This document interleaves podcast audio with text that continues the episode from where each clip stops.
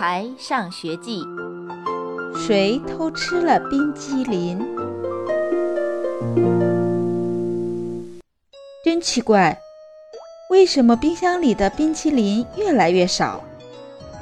我记得妈妈明明买了十个，可现在只剩下三个了。首先，E.T. 不在怀疑之列，他打不开冰箱门。爸爸也可以解除怀疑，他一吃凉的东西就牙疼。至于妈妈，她要求我一周只能吃一次冰激凌，说这有利于健康，吃太冷的对胃和牙齿都不好。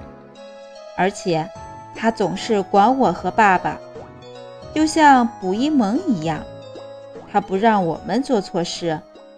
当然，首先他自己就不能做了，所以妈妈也不像冰淇淋大盗。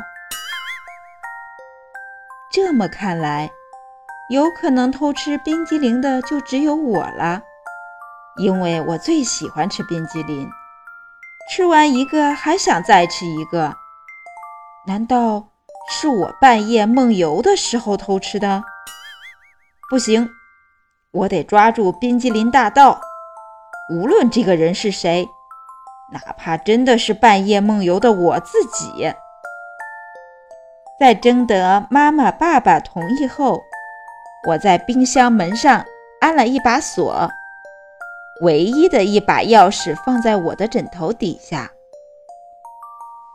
可是第二天，锁还在冰箱上，冰箱里的冰淇淋。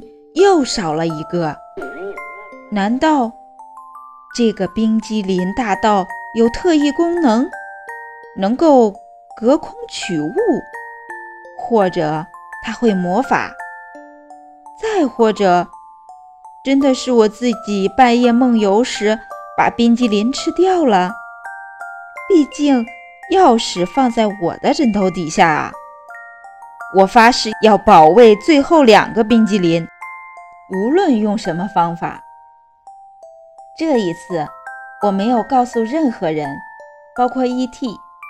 我在冰箱门上涂上红色的印泥油。第二天早上，又少了一个冰淇淋。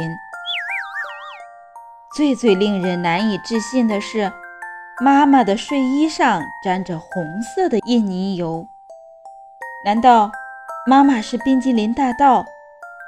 这个结果连我都不相信，因为妈妈一直告诉我不能天天吃冰淇淋，要健康饮食。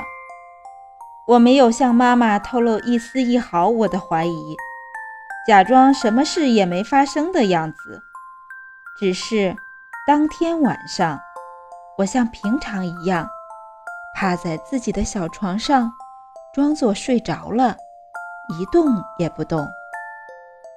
过了一会儿，我听见房间的门轻轻响了一下，然后一个人蹑手蹑脚地走进来。这个人轻轻走到我床边，把手伸进我的枕头下面，取出冰箱门的钥匙，然后再小心翼翼地走出去。我也轻手轻脚地下了床。光着脚走出房间，厨房的灯已经灭了。可是冰箱门打开后，里面的灯光照在一个人的脸上，让我看得清清楚楚。只见这个人正从冰箱里拿出最后一个冰淇淋，然后伸出舌头，香香甜甜的，一口接一口地舔着。我不敢相信自己的眼睛，这个人竟然是……是的，是妈妈。被人赃俱获的妈妈突然变得不好意思了，她用一只手飞快地把冰淇淋藏在身后，然后羞答答地说：“呃，我其实没吃冰冰淇淋啊。”为什么会这样？虽然事实证明，冰淇淋大盗就是妈妈，可我还是不敢相信这个事实。我宁愿相信这是我半夜梦游的杰作。我就是想吃，特别想吃，馋得不得了。反正就这样了。妈妈可怜巴巴地说：“你是大人，你可以想吃就吃啊。”我还是不明白。我要求你不要多吃，而我却天天吃，这有点不好吧？妈妈手里的冰激凌已经化了，滴滴答答淌了一地。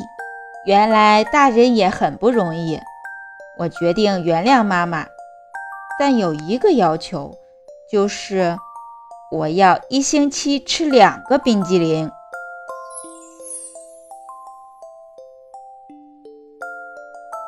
亲爱的小朋友们，你们爱吃冰激凌吗？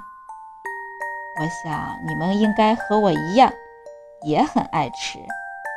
但是吃冰激凌也要有节制。小朋友们，本章节到此结束，再见。